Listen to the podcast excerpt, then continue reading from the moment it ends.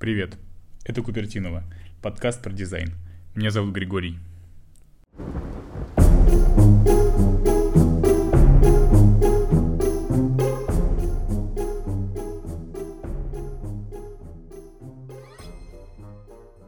Сегодня я встретился с Данилом Захаровым. Это дизайнер, э, который учился в Британке и работал в Сбербанке, но мне интересно с ним поговорить о дизайне себя и дизайне своей жизни. Э, привет, Данил. Всем привет, ребята! Привет, Гриша. Я обычно до этого общался с дизайнерами, и мне интересно было говорить про профессию, про профессиональные какие-то штуки, дизайн, там, как делать, как общаться с клиентом, как э, рисовать прямоугольники и делать красивые тенюшки. А с тобой мне интересно поговорить про дизайн жизни и дизайн себя, про то, короче, как сделать свою жизнь прикольнее, интереснее при помощи простых вещей, которые ты в блоге своем это очень, это очень правильно, потому что я ничего не знаю о рисовании прямоугольников. Вот. Очень хорошо, что ты выбрал другую тему. Подожди, как ты? Я, я в твоем блоге читал, что ты работал в, в Сбертехе. Да, да, да. Ты думаешь, в Сбертехе, ну... Сбертехи рисуют прямоугольники и защищают? Ну, нет, э, э, да, да, да, все правильно. Нет, я работал, же... в, работал в Сбертехе, в Сбербанке, да, в, ну, там, на внутренних подразделениях, делал внутренние проекты для самого Сбербанка. Вот, поэтому mm-hmm. это я пытаюсь так пошутить, что я не умею рисовать прямоугольники, вот, но на самом деле пришлось научиться. Так вот Сергей Сурганов в своем канале писал о том, что вся работа дизайнера современного диджитала это по сути рисование прямоугольников, только у некоторых скругленные края, у некоторых там не скругленные. Или у некоторых есть тенюшки, у некоторых нет.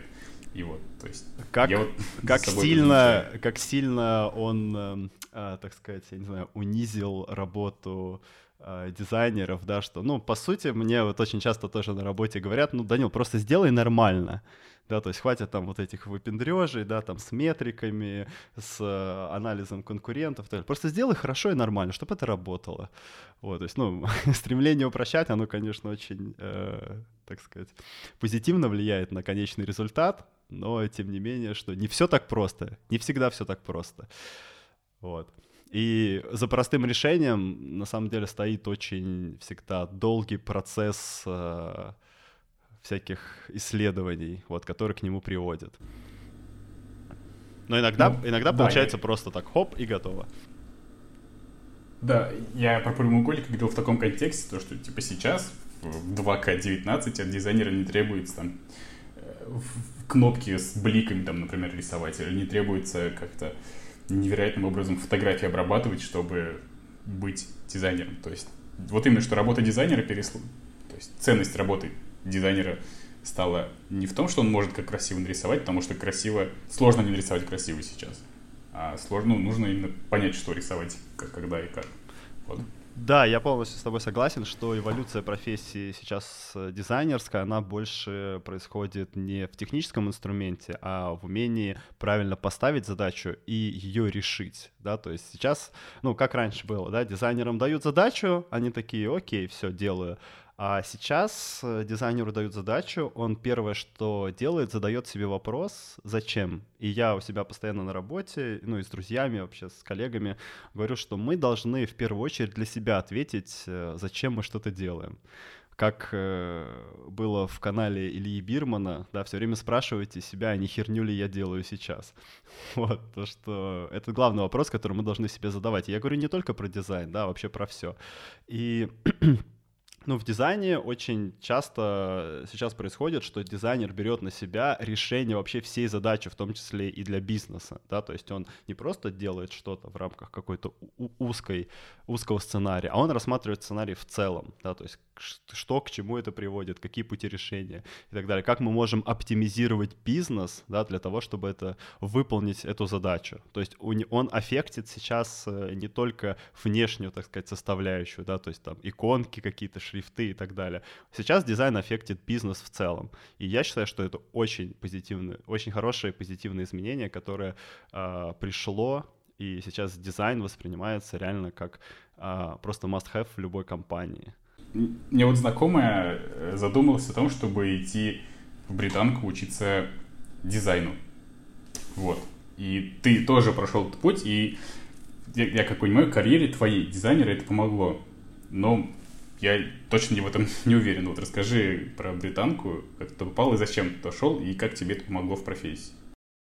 Да, супер вопрос, на самом деле. Могу очень так его открыт, э, раскрыть, так сказать. А, в британку я поступил в 2013 году, вот, и получил, проучился там полтора года. Вот, поступал я на визуальные коммуникации к офигенному преподавателю и куратору Леониду Славину. Это, на самом деле, курс подготовки на Art Direction. Да, то есть я сейчас занимаюсь больше там, ну, продуктовым дизайном, дизайном, но больше в интерфейсной истории. Вот, а там именно брендинг, идентика, да, то есть вот такие вот вещи.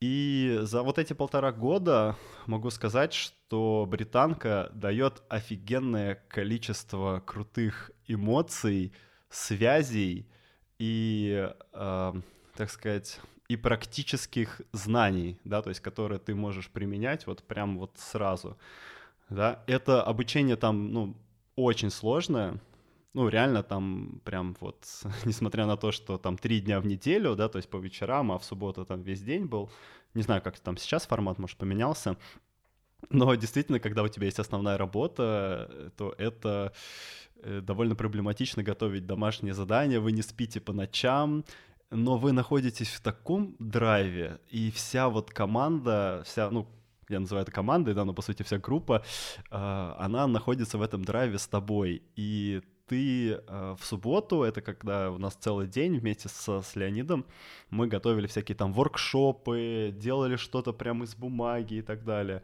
Очень развивает когнитивные связи в мозгу, да, потому что когда ты что-то делаешь руками, ну, то есть у тебя волей-неволей развивается как раз-таки вот эти нейронные сети в твоем мозгу.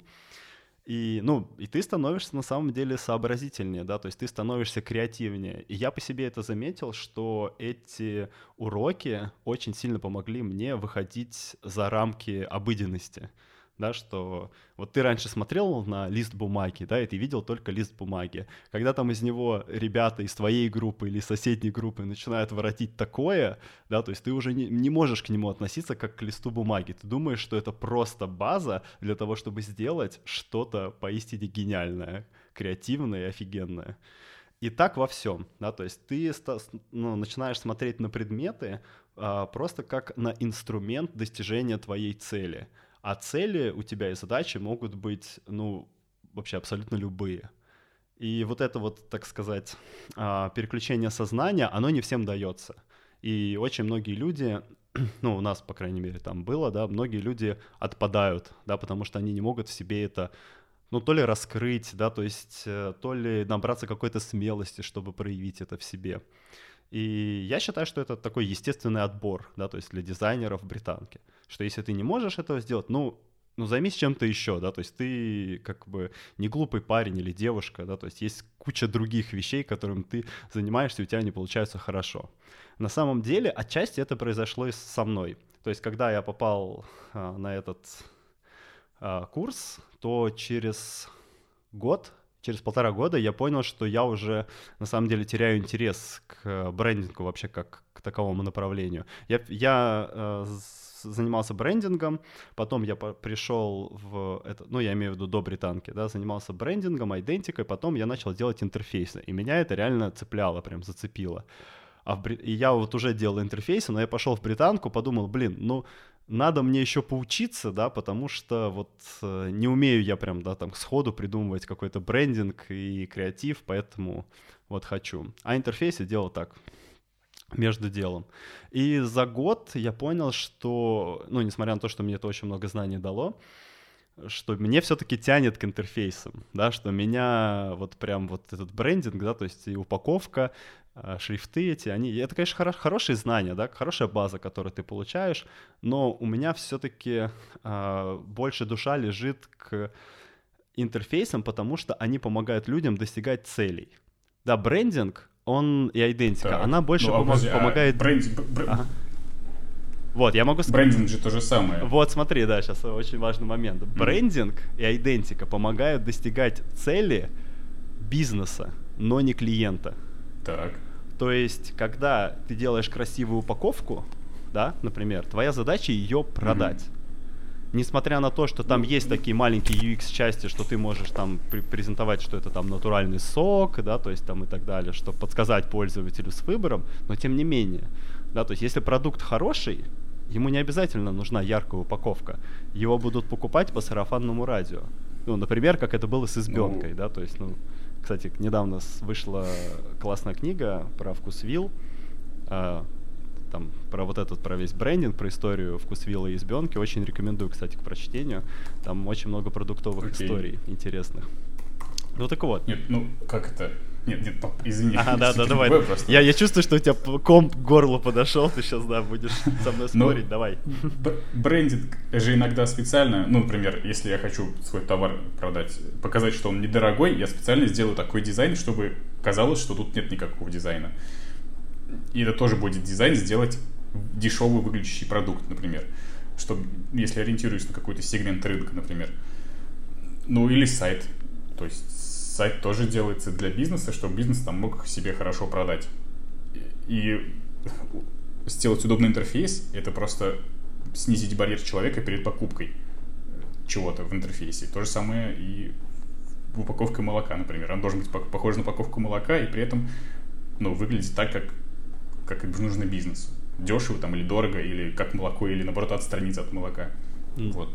Да, конечно, то есть э, абсолютно правильно ты заметил, что это всегда баланс, да, то есть баланс между нуждами бизнеса и нуждами клиента. Именно так и рождается прибыль, да, что ты удовлетворяешь нужду клиента и за это получаешь какое-то вознаграждение. Вот, но тем не менее, да, то есть брендинг, э, ну, там ребрендинг в среднем про проводится раз в 2-3 года, да, то есть это жизнь бренда такая.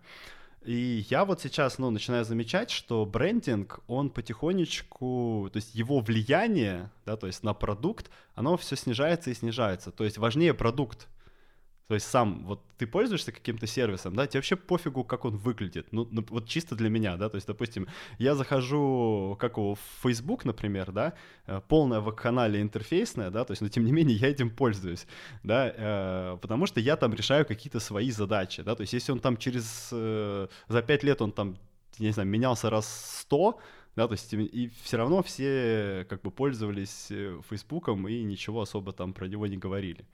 Так вот, если ты изменишь упаковку молока, да, то есть у хорошего молока, вот которое все покупают, никто, ну, никто не заметит. Вот, ну, это мое такое мнение, да, что я люблю смотреть, я люблю смотреть на ребрендинги там а, крупных э, компаний, да, то есть там Uber делал ребрендинг, там, ну, Airbnb, вообще вот очень нравится мне процесс, как дизайнеры подходят к этой работе, как они там выстраивают вот эти вот все коммуникации, да, визуальные. Но я все-таки э, считаю, что брендинг, он переоценен, вот так сказать. Но это мое личное мнение, потому что я сейчас больше ушел в продукт. Раньше я так, кстати, не считал.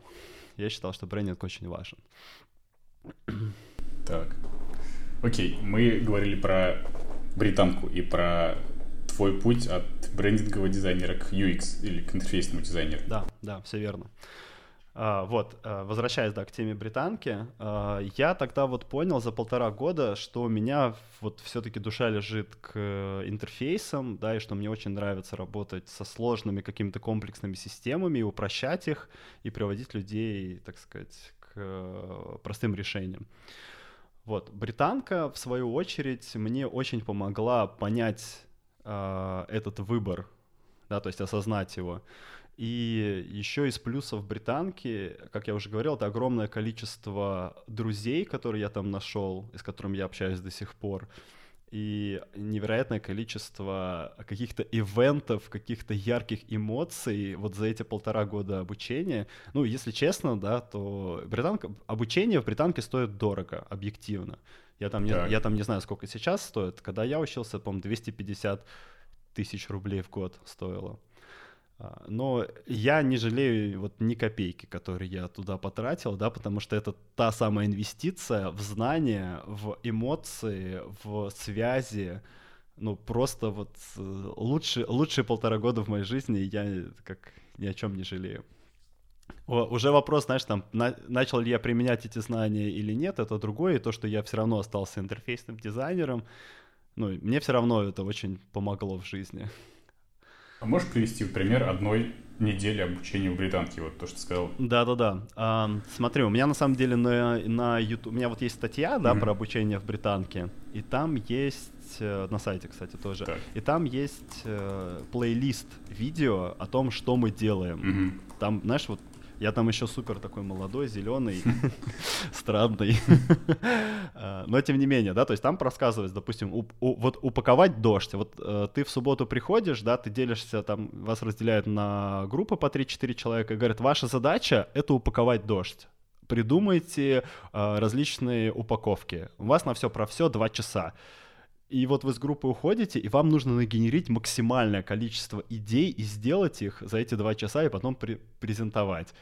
Вот, и там ребята придумывают что-то там, упаковку вина, который, который знаешь, там ее кру- крутишь, э, ну, там, типа, с дождевыми каплями, mm-hmm. ее начинаешь крутить, и кажется, что как будто дождь идет, да, то есть, ну, типа, когда ты ее крутишь, что капли так э, прокручиваются быстро, как, как это называется, диафильмы, да, что кажется, что как будто они капают. Вот. Э, ну, там очень много вот таких вот вещей, да, это, это воркшопы, да, то mm-hmm. есть э, задача субботы — это именно придумать э, ворк придумать какие-то э, на месте, какие-то идеи, упаковать их или сделать какую-то мини-презентацию. Mm-hmm. А, во вторник у нас, по-моему, по-моему, был вторник, у нас была пластика шрифта. Там очень прикольно, что ты приходишь и допустим, тебе задача принести какой-то сыпучий материал, да, там, я не знаю, гречку, крупу, э, муку, ну все, все что угодно. Mm-hmm. И, и тебе дают задание сделать из этого плакат э, шрифтовой. То есть ты должен с помощью вот этих сыпучих материалов, предмет назывался пластика шрифта, с помощью вот этих сыпучих материалов сделать какой-то плакат с любой надписью, которую ты захочешь. Mm-hmm. И там столько потрясающих работ ребята сделали, я просто вот честно, я был в восторге, я никогда не думал, что можно так, знаешь, там из гороха там или из гречки выложить такие крутые, ну, буквы, и что это все будет так эстетично смотреться из макарон там выкладывали, там прям... И вот каждая вот эта, знаешь, как каждая структура, она дает какую-то вот неповторимую а, фактуру у буквы, mm-hmm. и все это выглядит очень классно. Класс. Так, что вот ты меня сейчас, э, ты меня сейчас знаешь, как сказал, я впал в ностальгические воспоминания о тех, тех годах студенчества своего такого запоздалого. Да, еще там была задача такая немножко, э, я не знаю, как сейчас там в Москве обстановка с этим делом, немножко вандалистическая, что ли. А, нам нужно было сделать трафареты mm-hmm. со словом «жизнь». Mm-hmm. Жизнь, по-моему, или любовь. Ну, в общем, жизнь точно была, по-моему, еще любовь. И нужно было баллончиком в каких-нибудь местах, mm-hmm. да, вот сделать этот трафарет «жизнь» и сфоткать. Класс. И там были очень крут... и там были очень крутые кадры, знаешь, когда вот кто-то сф... Э, кто-то сделал трафарет на а, трубе, uh-huh. и там сварщики рядом с этой трубой стоят и варят, и ты вот, знаешь, как а, как какой-то какой-то мем, да, то есть они там варят, прям такие суровые сварщики, а справа написано жизнь. Класс. Очень, очень такая прям, да, э, картина драматичная получилась. Да, и, и таких заданий, и таких заданий э, очень много дается вот на протяжении вот полутора лет, да, mm-hmm. там просто до, дофига всего. И они очень сильно помогают тебе раскрепоститься, да, как я уже раньше говорил, открыть в себе вот эту вот смелость, да, проявлять свое творчество. И в том числе, знаешь, как пойти на улицу вот с этим трафаретом, да, то есть там, я не знаю, баллончиком закрасить, это реально тоже нужно себя побороть. Потому что, ну, многие забивали, да, то есть, ну, и говорят, я не смог, да, сделать mm-hmm. там ну, сори. Вот. Но это опять же на тебе лежит, да, то, что ты сам решаешь для себя, где твоя зона комфортна. Но именно а, задача из нее выйти, да, дается извне. И поэтому ты начинаешь так потихонечку, потихонечку раскачиваться. Класс. Так что это нужно, ну, я бы даже посоветовал это обучение даже застенчивым людям, потому что вот именно вот эти творческие акты, они очень сильно помогают тебе раскрепоститься, да, потому что ты начинаешь общаться с людьми, да, как-то коммуницировать, э, у вас какое-то совместное действие происходит, ты уже, уже в такой непривычной для себя обстановке, и потихонечку ты к этому привыкаешь и сам начинаешь проявлять инициативу.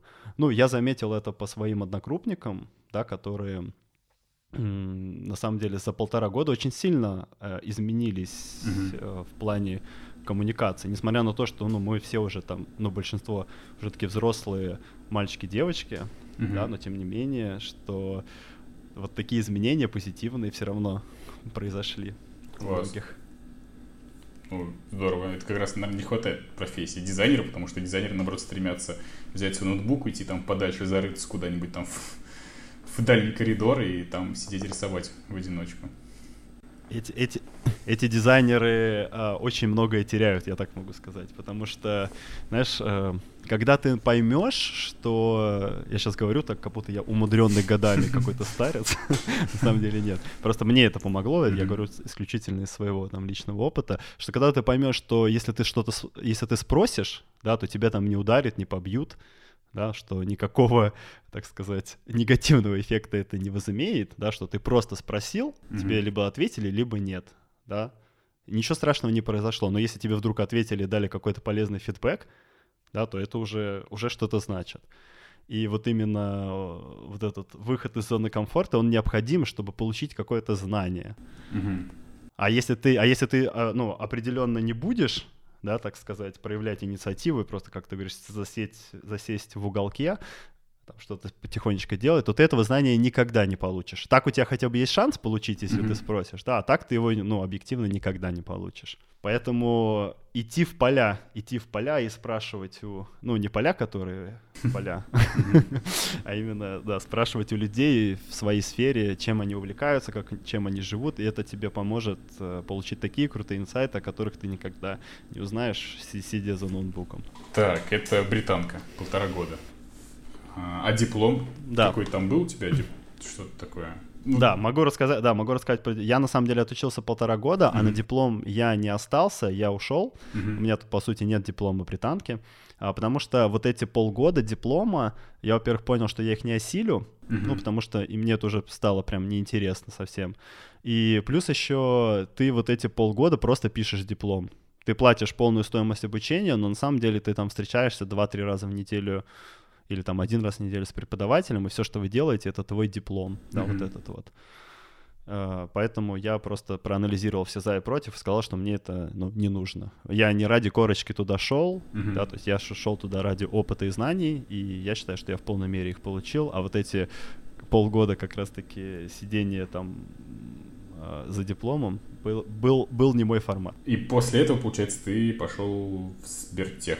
А, по-моему, да. Уже сейчас, честно, не, не смогу восстановить хронологию, Мгм. но да, по-моему, это, это, это было определенно после британки. Вот, может быть, я там где-то еще успел поработать, но после британки, да, я был в Сбертехе. Ой, Сбертех вообще супер интересная компания, конечно. Вот. А, несмотря на то, что это Сбербанк, прям Мгм. Сбербанк, да, которая бюрократически просто какая-то машина убийства а, времени и средств менеджмента, так сказать. Тем не менее, а, Сбертех сумел, особенно дизайн-отдел, сумел сохранить в себе такой, ну, не побоюсь этого слова, стартаперский дух, Мгм. да, то есть там такая у нас была зона, да, где старались нас максимально оградить от всей этой бюрократии, которая присутствует в Сбертехе. Мгм. Вот, мы в этом плане были более-менее свободны, но все равно, то есть там всякие КПИ, всякие отчеты времени, там по, по каждому проекту ты должен вести, сколько ты часов на него потратил, Мгм. да, и вот всякая такая кухня, она, конечно, сохранилась, но нам так было, знаешь, э, дали карт-бланш, что, ребята, ну, особо проверять это никто не будет, главное, чтобы вы э, более-менее там, ну, правильно это все заполняли, вот и все. Ну, в этом плане, да, нас, э, несмотря, ну, мы же креативные, как ребята, да, и нас вот это все очень угнетало, и поэтому там есть, были даже специальные э, люди, которые за нас это все делали, заполняли и э, помогали нам, так сказать, не впасть в депрессию от бюрократических этих процессов. Ты там занимался интерфейсами, я так понимаю. Да, я, я не могу конкретно говорить про те проекты, в которых Мгм. я был, Мгм. но могу сказать, что из тех двух проектов, которые я делал там, ни один, ни один не запустился. Это тоже такой, знаешь, как показатель того, что, ну, он двоякий, да, либо то, что там, то, что ты делаешь, никому не нужно, да, mm-hmm. либо то, что Сбербанк не боится экспериментов. Mm-hmm. Ну, да. вот. Но я больше склоняюсь э, к первому варианту, потому что первый вариант — это... Ты смотрел эм, «Черное зеркало» сериал? Да, конечно. Вот, там была серия, где люди друг другу оценки ставили. Да, да, да, да. Вот, а один из проектов был подобного типа. То есть это такая, знаешь, как внутренняя система оценки сотрудников э, и клиентов, да, mm что вы, вы друг другу ставите оценочки, и на основе этого э, ваш какой-то рейтинг считается. mm Э, тем, тем не менее, был э, реально очень интересный опыт. Приходилось общаться с людьми, которые прям такой, знаешь, как старые закалки, mm-hmm. и каждое новое изменение, которое, ну, с твоей точки зрения выглядит логичным, да, для них mm-hmm. было нелогичным. Для них самое главное — это там какие-то численные показатели, и если они так решили, да, то так и должно быть. Mm-hmm. И ты пытаешься их Э, убедить как-то, да, сказать, что, ну, может быть, мы как-то по-другому это перестроим. Ну, вот смотри, вот у вас прошла встреча, mm-hmm. да, а, и они считают, что каждый друг другу должен поставить оценки. После да, встречи. Например. Да, после встречи. Вот мы с тобой, вот там, у нас 10 человек, мы собрались, да, там что-то обсудили, и вот они говорят, все, теперь каждый должен поставить оценку. Ну, вот я лично мнение, по-моему, это самый лучший способ испортить отношения в, в, в коллективе, как бы просто настроить их друг против друга, это такие оценки, как в «Доме 2». Ну, опять же, я не знаю, ну... Ну, конечно, но знаешь, даже с точки зрения психологии, да, то есть, конечно, вы друг друга оцениваете, да, но выносить это на всеобщее обозрение, да, ну, это, вот, это реально какая-то э, нездоровая, так сказать, картина в компании даже, да, там, э, ну, вот, я за то, что в комп- чтобы в компании, да, то есть оставалась какая-то ну, я не говорю прям про дружбу, да, но какое-то товарищество, поддержка, да, то есть это намного важнее, чем э, какие-то синтетические, да, то есть вот эти искусственные э, оценки, где большинство из них будет просто потому, что надо. Ну, да, кстати, просто вспомнил там один момент, э, почему-то школьный, я был, раз, ну, я у тебя интервью беру, но я, раз я, это мое шоу, я расскажу про случай в школе, связанный с оценками просто один с оценками друг друга. Давай. А, в, а, мы что-то, это было, не знаю, какой-то восьмой класс или девятый класс, и что-то там в классе что-то с, с девушками, что-то какие-то разногласия возникли из детских каких-то вопросов, и мы решили как-то им сделать нехорошо, мы просто взяли на листочки и каждую девушку просто оценили по там, пятибалльной шкале и сделали рейтинг такой, просто листочки. У нас там было там 6 или 7 парней просто, вот. И это было, конечно, ужасный поступок с нашей стороны. И, то есть это просто цифры нарисованы на бумажке, прям очень сильно всех э, Рас, расстроили. Да, расстроили. Хотя, что это такое? Это просто пять дураков на листке написали какую-то фигню. Но при этом это, ну, как-то очень сильно всех расстроило. Ну, вот. ну хорошо, давай так. Вы же эти оценки не из головы придумали, а вы объективно оценивали их привлекательность. Ну, по вашему точке, по вашей точке зрения. Ну, насколько, на, насколько там 13-летний человек может быть объективен в отношении другого человека, то да. Да, согласен, согласен. Коварство, коварство ваше не знает границ. Я могу, я могу закончить эту тему так. Оценивать ты должен только себя и больше никого. То есть ты должен оценивать лучше или хуже ты там себя вчерашнего, вот только вот так. Если ты хуже себя вчерашнего, сделай что-то. Если ты лучше себя вчерашнего, молодец, продолжай в том же духе. А остальных вообще, ну то есть оценивать других — это такое занятие. Класс, окей. Тогда здесь отбивку поставлю.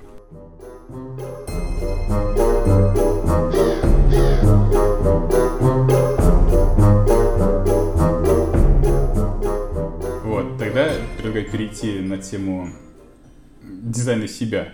То есть, как ты стараешься быть лучше и как ты оцениваешь, потому что у тебя классный блог про твой лайфлист, например. Вот, лайфлист. Это такая штука, Давай расскажи про лайфлист свой. Да, на самом деле идею лайфлиста и... я украл у Капличного. Вот, Сергей Капличный, может, кто не знает, он ведет канал Развивation, он работал в издательстве mm-hmm. Миф, и у него еще есть проект «Много читал», где он там книжки людям высылает.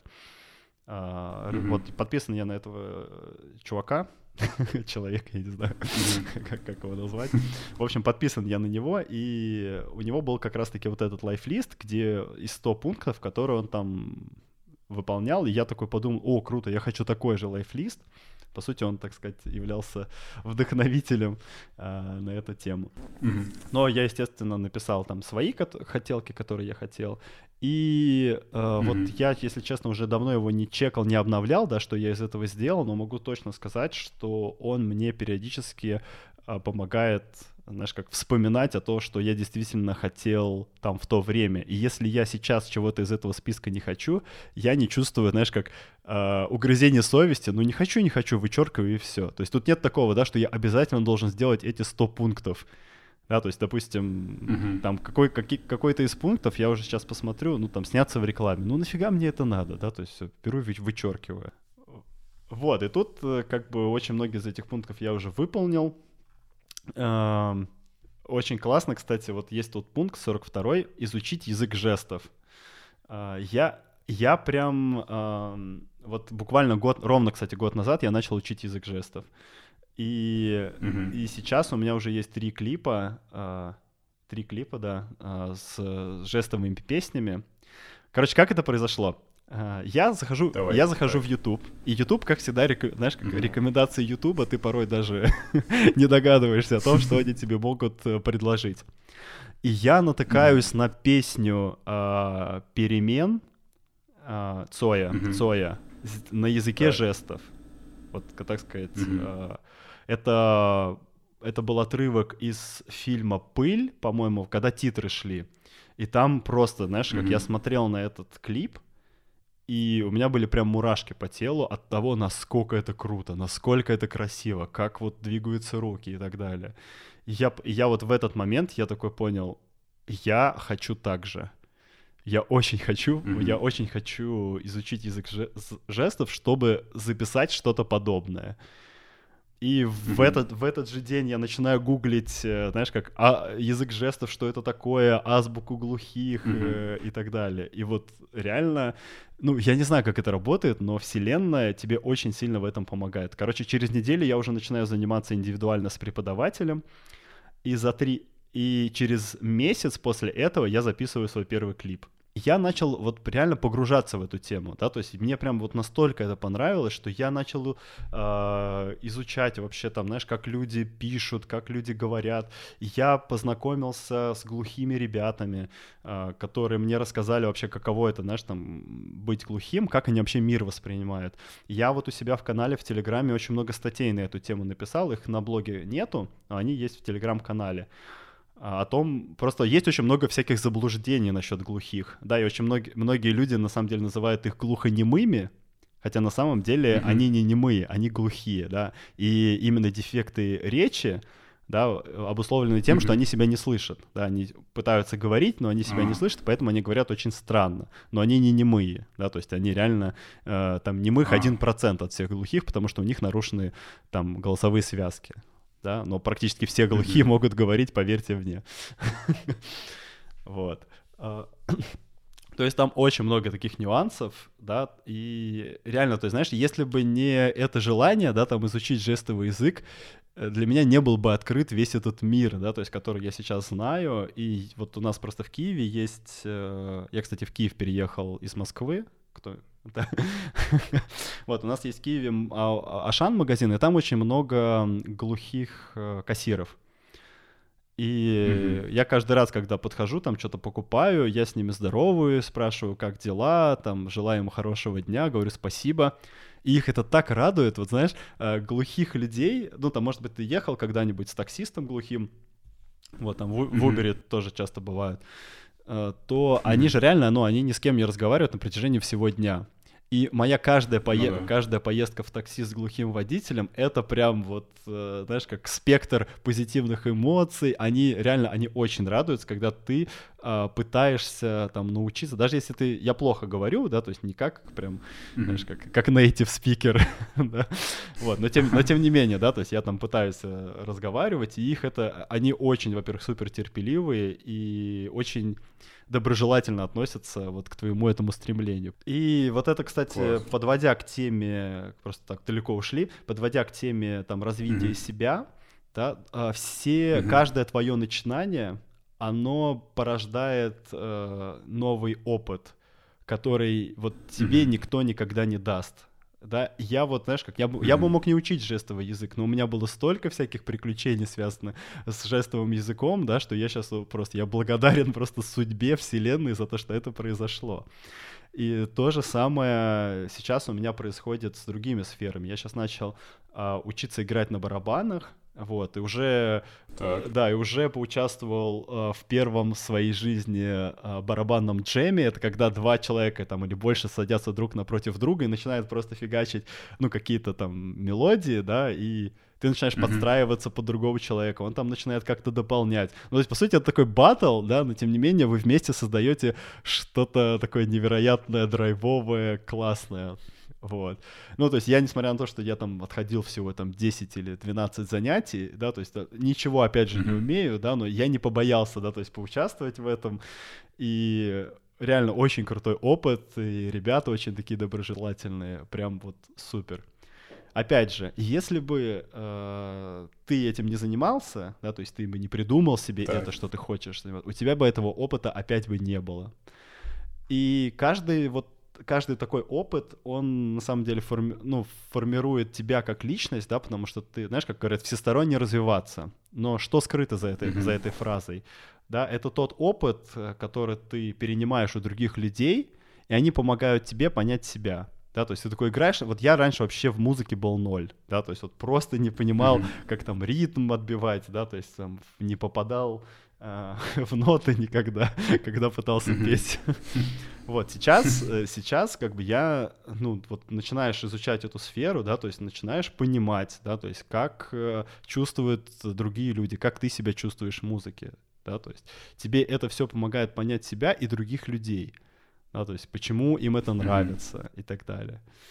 То есть на самом деле а, пользы от вот всех вот этих хобби, да, их ну я не знаю, даже перечислить нельзя, да, насколько насколько сильно они влияют на твою жизнь в лучшую сторону и на жизнь людей, с кем ты общаешься. Поэтому надо обязательно, обязательно надо пробовать все новое. Это очень круто, и это очень сильно тебе поможет по жизни. Как находить что-то в этих занятиях, чтобы не бросать? Э, на самом деле бросать можно, и я бы даже сказал нужно, потому что если у тебя, знаешь, как в сутках 24 часа, да, если ты хочешь все попробовать, mm-hmm. то ты там позанимался вокалом там, э, не знаю, месяц, да, потом тебе эти два часа э, как в день нужно выделить для чего-то другого. Ты бросаешь вокал, начинаешь заниматься mm-hmm. чем-то другим. И в этом нет ничего плохого, это абсолютно нормально. Очень часто, да, я встречаю людей, которые, знаешь, там э, занимаются фортепиано 10 лет, да, то есть там каждый, mm-hmm. каждую неделю по 3 часа стабильно, и они, их уже тошнит от этого фортепиано, но они говорят, нет, нельзя бросать, я должен там достичь какой-то цели, а они уже забыли, что эта цель была 10 лет назад. Это сейчас уже вообще не их цель. Да? То есть, но тем не менее, их вот mm-hmm. этот вот, знаешь, как рутина, она настолько втянула, что они уже не могут выйти из нее, потому что они чувствуют какой-то долг, да, что мы должны mm-hmm. завершить, так сказать, пока мы не сыграем там в, я не знаю, где, где люди играют на фортепиано, в Олимпийском, допустим, да, на большой, mm-hmm. на большой сцене, да, чтобы миллион людей на нас смотрело, вот тогда я смогу уйти из фортепиано, а сейчас нет. Поэтому, ну, я не знаю, мой совет или там просто рекомендация какая-то, не бойтесь ничего бросать, если вам что-то перестало приносить mm-hmm. удовольствие, сразу это бросайте. Все, тут без вариантов. Не надо себя там, знаешь, как э, насиловать, да, то, что если вы пошли на барабаны, mm-hmm. вам через три занятия перестало нравиться, такой, нет, я должен научиться с сраными барабанами играть. Ну, не нравится, пробуй что-то другое. Ну, ты, ты это для кого? Ты в первую очередь делаешь это для себя. Ты не делаешь это, чтобы записать влог, там, я не знаю, э, как я э, научился барабанам за 10 лет, да, то есть, ну, вряд ли, вряд ли ты для этого делаешь. Поэтому хотеть делать, не хотеть, все, перестать делать. С книжками то же самое. То есть, иногда читаешь книжку, думаешь, блин, тяжело идет, но я надо дочитать эту книжку, но типа остановись, отдай кому-то другому.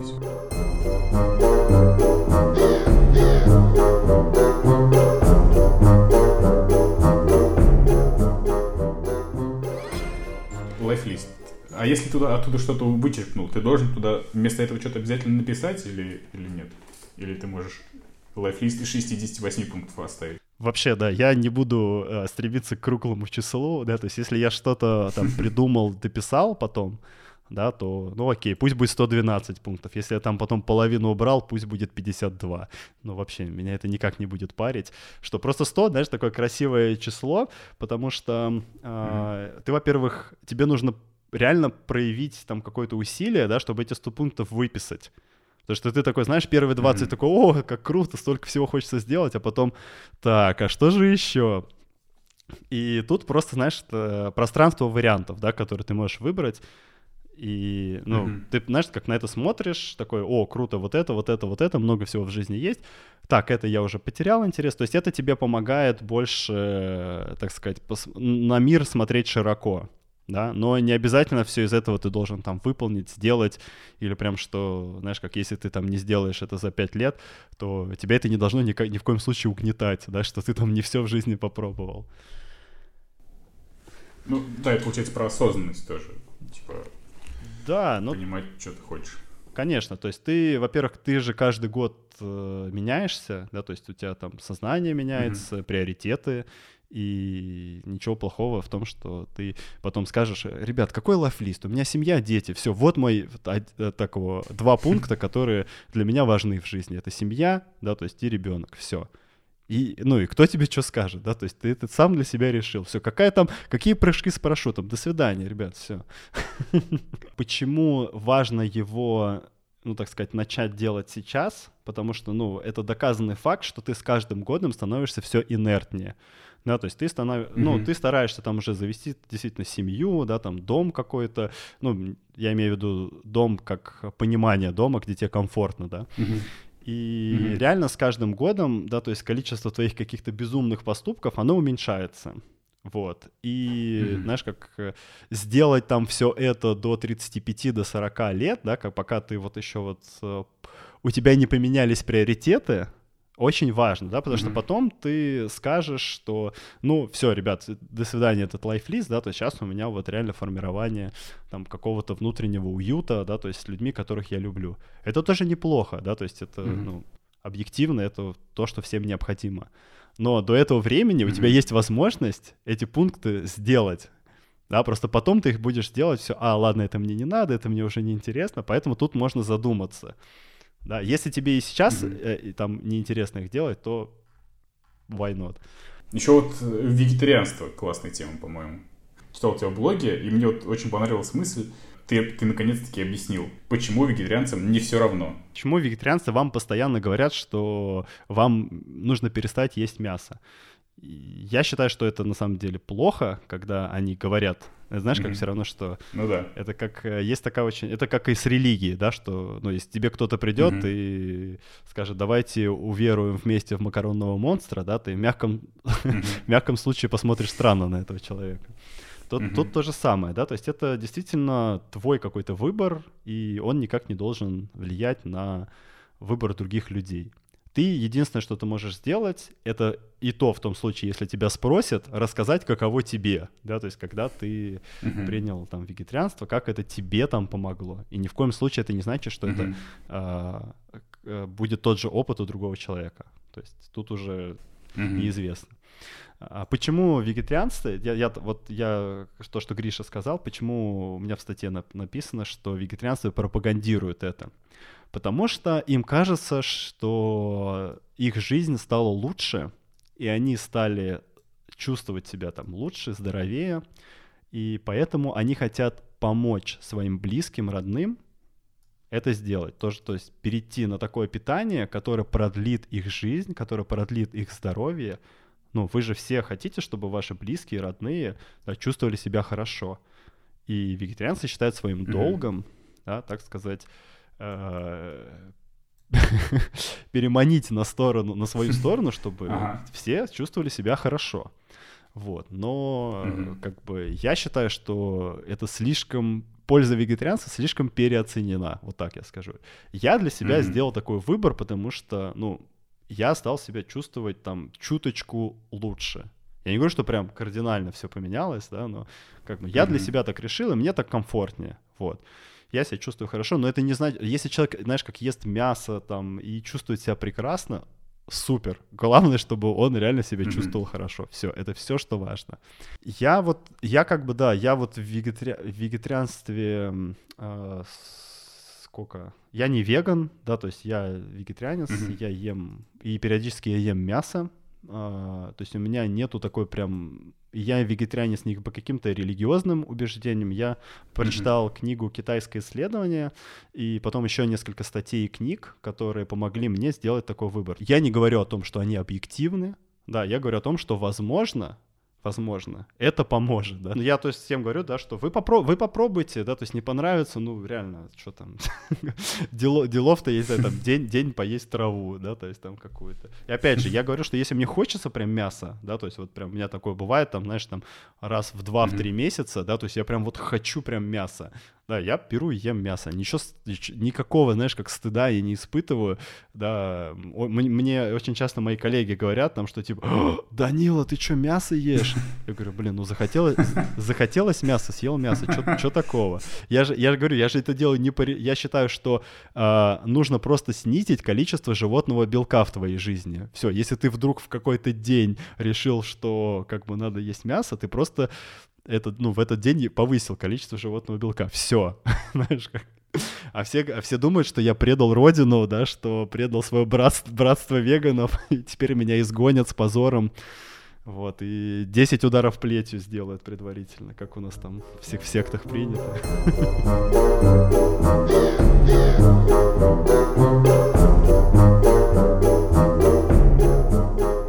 Про парашют предлагаю поговорить еще. Да, давай, да, про парашюты. А, как раз сегодня, как раз сегодня ехал смотреть оборудование для, так сказать, для парашютного спорта. Шлем хочу себе купить. А, я вот... Как это, как это было вообще, да? То есть мы, значит, с подругой в конце сентября едем прыгать с парашютом. Я прыгаю... Я до этого прыгал с парашютом а, D6, десантный парашют mm-hmm. с 800 метров. Mm-hmm. Там свободное падение 3 секунды. Ты просто выпадаешь, mm-hmm. и у тебя практически сразу открывается парашют. А тут мы ехали прыгать тандем. Тандем — это когда ты пристегнут к инструктору, и высота выброски 4000 метров. Mm-hmm. Да, и свободное падение — одна минута. То есть ты там минуту болтаешься в воздухе на пузе у инструктора. В общем, звучит интригующе. Ну и мы едем. Я вообще, у меня, знаешь, какого-то страха не было. Я такой, ну я уже три раза прыгал с этого, с 800 метров, подумал, ну, какая разница, да, то есть прыгну с 4000. Вот, мы туда приехали, там прождали очень долго, потому что там то самолет не запускался. Тоже такая история. Вот, то ветер был сильный. Ну, в итоге, э, в итоге пошли в, зашли в самолет, и вот знаешь, кто бы как сильно не говорил о том, что он там смелый, и тогда не боится высоты и так далее. Вот как только ты садишься в самолет, mm-hmm.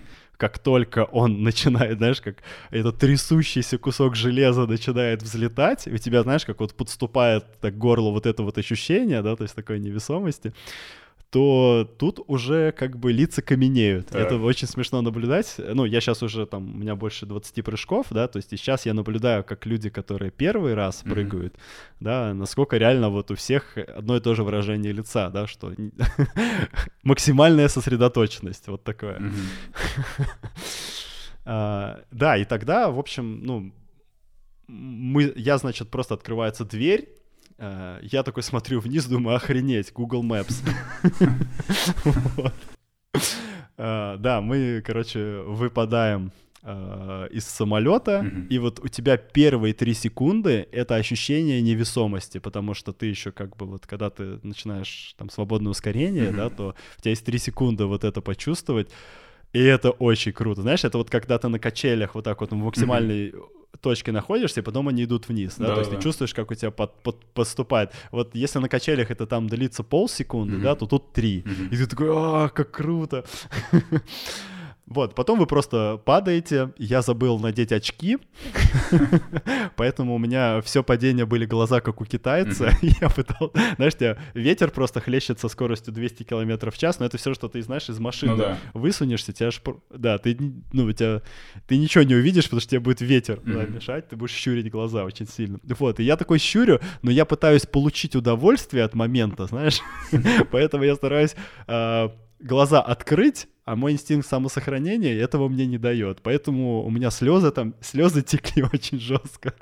Но я все равно чуть-чуть все-таки увидел, как мы падаем. Вот. А потом, собственно говоря, раскрылся парашют. И было очень, вот это очень крутое чувство, когда у тебя там раскрывается парашют, когда ты вот в небе, э, ты видишь все, знаешь, с высоты птичьего полета, так красиво, еще осень, знаешь, э, желтые, оранжевые mm-hmm. листья у деревьев, просто вообще красота неописуемая. И вот вы в небе, да, то есть вдвоем, тебе даже инструктор дает поуправлять э, парашютом, mm-hmm. там вправо, вправо нажимаешь, летишь вправо, влево, влево летишь. Класс. Вот, но тут, знаешь, я, я смотрю, что внизу аэропорта-то нету. Uh-huh. Ну, то есть вот этого аэродрома, с которого мы прыгали, а какие-то поля. Я думаю, а как мы прилетим вообще к, к этому самому, к, к аэродрому? И в итоге мы, знаешь, как я смотрю, мы уже над полем каким-то находимся довольно низко.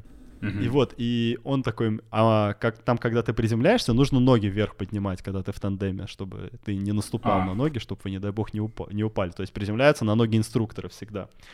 И мы, короче, я смотрю, а это осень, uh-huh. поля, короче, знаешь, после сбора их вспахали. Uh-huh. То есть они прям такие, знаешь, как вот сухая-сухая земля oh. вспаханная.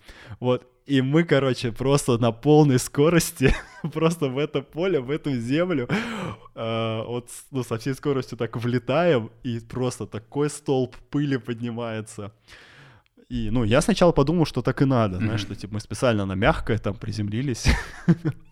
Вот, ну, мы, короче, приземлились, вот, этот инструктор встает, начинает просто крыть матом, э, как бы, пилота так. самолета, потому что в итоге нас выбросили чуть раньше, чем планировалось. А.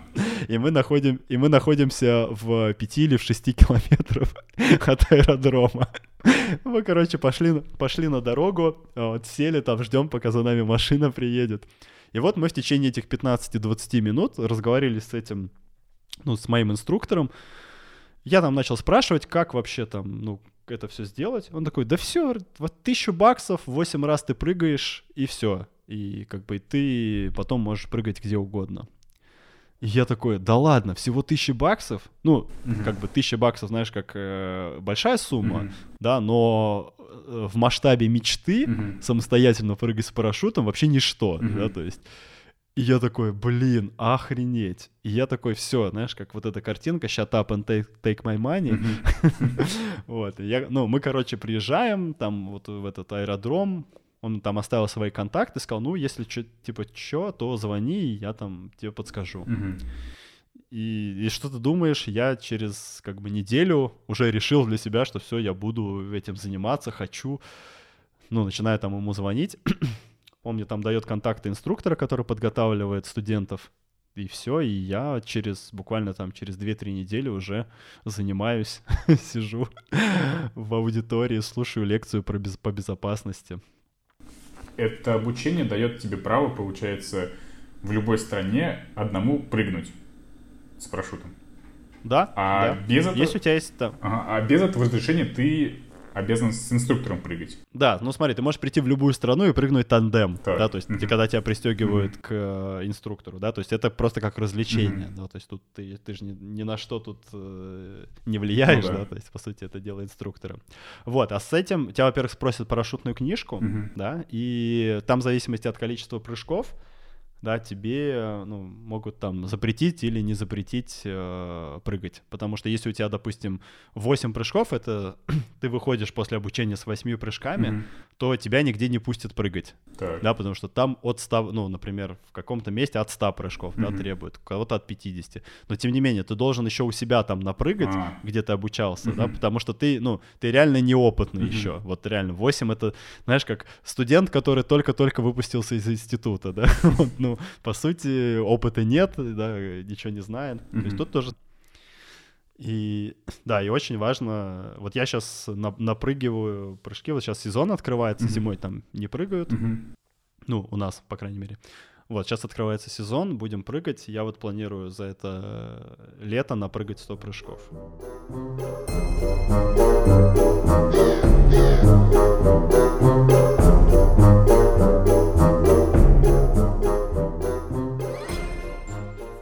Без чего нельзя сделать классный дизайн?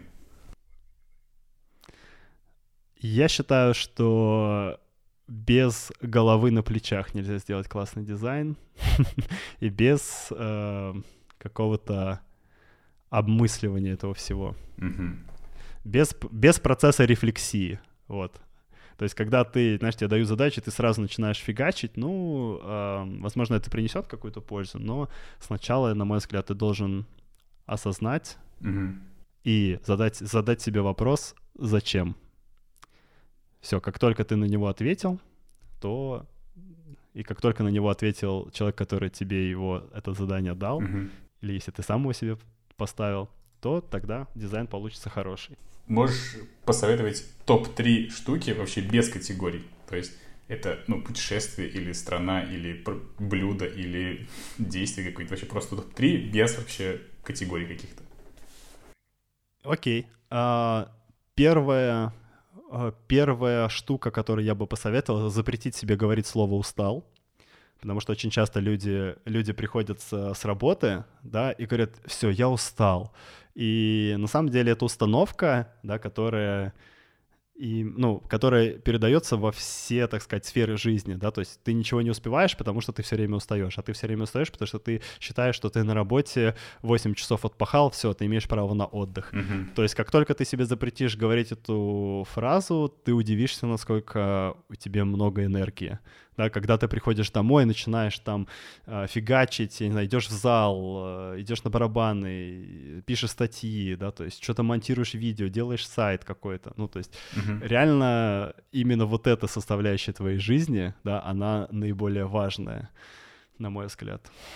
Так, это топ это топ-1. Uh-huh. А, второе, а, второе — это всегда, всегда улыбайся и говори спасибо потому что, ну, не знаю, это какая-то, знаешь, э, жизненный, вот это мой, например, жизненный принцип, да, что, то есть ты никогда не унываешь, ты все время улыбаешься и говоришь спасибо за, за все. Угу. Тебя подвезли в маршрутке, скажи водителю спасибо. То есть тебя подвезли в такси, скажи спасибо.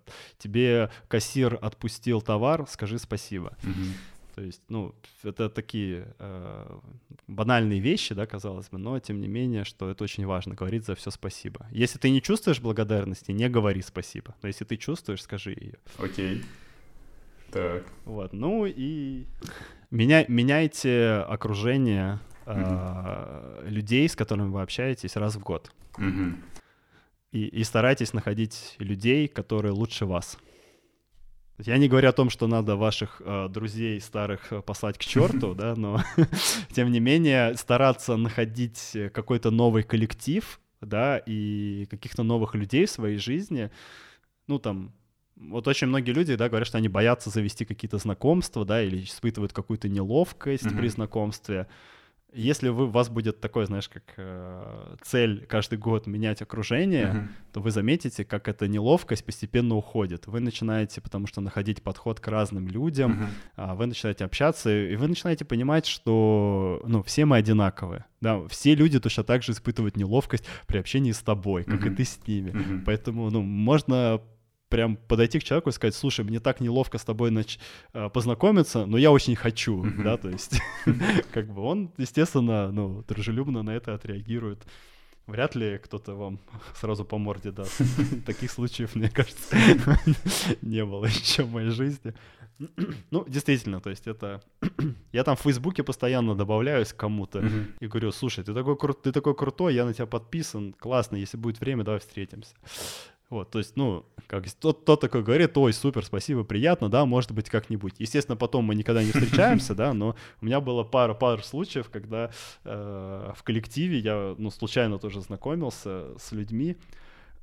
Вот, кстати, э, по поводу там языка жестов, ко мне на улице подошел человек, я там просто когда я репетирую жестовую песню, я ее репетирую, я, я надеваю наушники и просто перед собой жестикулирую. Ага. Вот, ну то есть это чтобы типа клип записать, mm-hmm. так как тренировка. Mm-hmm. И э, глухой парень увидел, что я жестикулирую перед собой, просто подошел ко мне и спросил, типа, что ты делаешь? Вот он просто, знаешь, как, ну, у него не было какой-то там цели, он просто спросил, он меня спросил, ты глухой? Я говорю, нет, я там не глухой, я вот начинаю учить жестовый язык там и так далее, и мы с ним в этот день, вот в этот mm-hmm. самый момент, я там шел с тренировки, мы с ним прообщались два часа. Класс. На жестовом языке. Это был мой первый опыт общения с глухим человеком. Просто представляешь, насколько, ну, там, не знаю, вселенная так это все подгадала. Так вот, про этого, ну, мы сейчас с ним хорошие друзья, знакомые, mm-hmm да, и вот он просто, знаешь, как подошел к незнакомому человеку и решил заговорить. Угу. И это, и это нам дало какие-то новые совместные истории, мне и ему дало какой-то сов... опыт новый. Ну, то есть... Э, не... Короче, это новые знакомства приносят только, так сказать, позитивные какие-то э, ощущения, mm-hmm. э, эмоции, да, в твою жизнь, и новый опыт. Почему бы их не увеличить? Супер, класс, спасибо. Да, тебе, тебе спасибо Ладно, огромное супер, я... за то, что... Ага, я, я вообще супер вдохновился, честно, мне я теперь даже пойду писать свои вот эти все штуки, и серьезно, э, да, здорово, спасибо. Да, спасибо, очень классно пообщались. Все, спасибо, давай.